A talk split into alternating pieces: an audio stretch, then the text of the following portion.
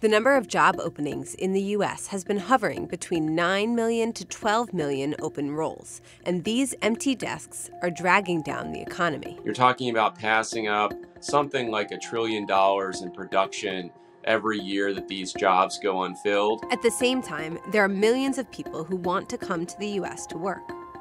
The most popular place for people to immigrate in the world is still the United States. But American immigration policies bar many employers from hiring unskilled migrants, claiming it protects American workers. Five million illegal aliens are on the verge of replacing you, replacing your jobs. 51% of Americans surveyed by the Cato Institute worry immigration could reduce the number of jobs available.